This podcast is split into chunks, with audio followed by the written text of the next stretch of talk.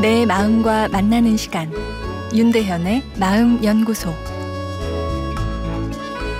안녕하세요. 수요일 윤대현의 마음 연구소입니다.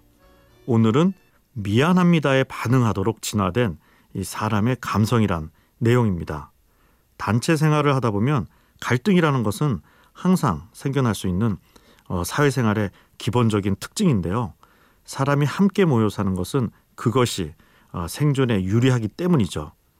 어, 그렇기 때문에 모든 사람이 갈등이 싫다고 떨어져서 어, 혼자 살겠다는 생각을 가졌다면 아, 인류의 생존에 위기가 찾아왔을 것입니다.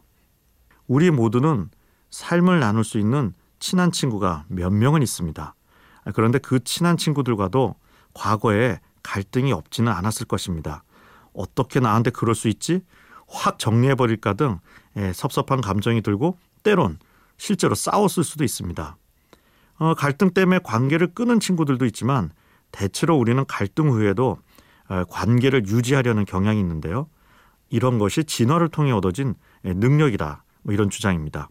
진화는 곧 생존이기에 생존을 위해 과거사를 덮는 우리 뇌의 어떤 인지적 특징이 생겨났다는 것이죠.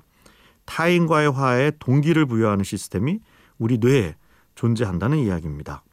어, 이와 관련된 어, 최근 연구를 소개해 드리겠습니다. 최근에 가까운 지인에게 상처를 받은 337명을 대상으로 한 연구인데요.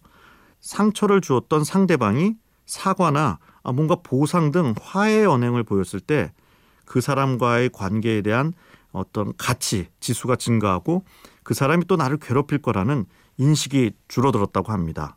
또 화해 언행은 용서의 마음을 가져다 주고 가해자에 대한 분노감도 줄여주었습니다.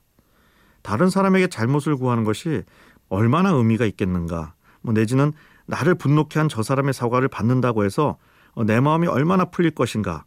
아, 우리들은 미심쩍어 하지만 사실 우리 뇌에는 상대방이 화해를 요청할 때 민감하게 관계를 회복시키고자 하는 감성 시스템이 존재한다는 것입니다.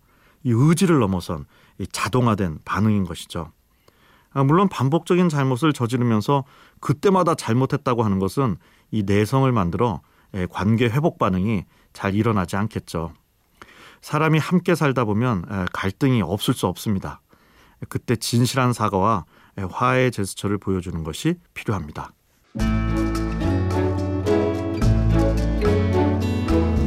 윤대현의 마음연구소 지금까지 정신건강의학과 전문의 윤대현 교수였습니다.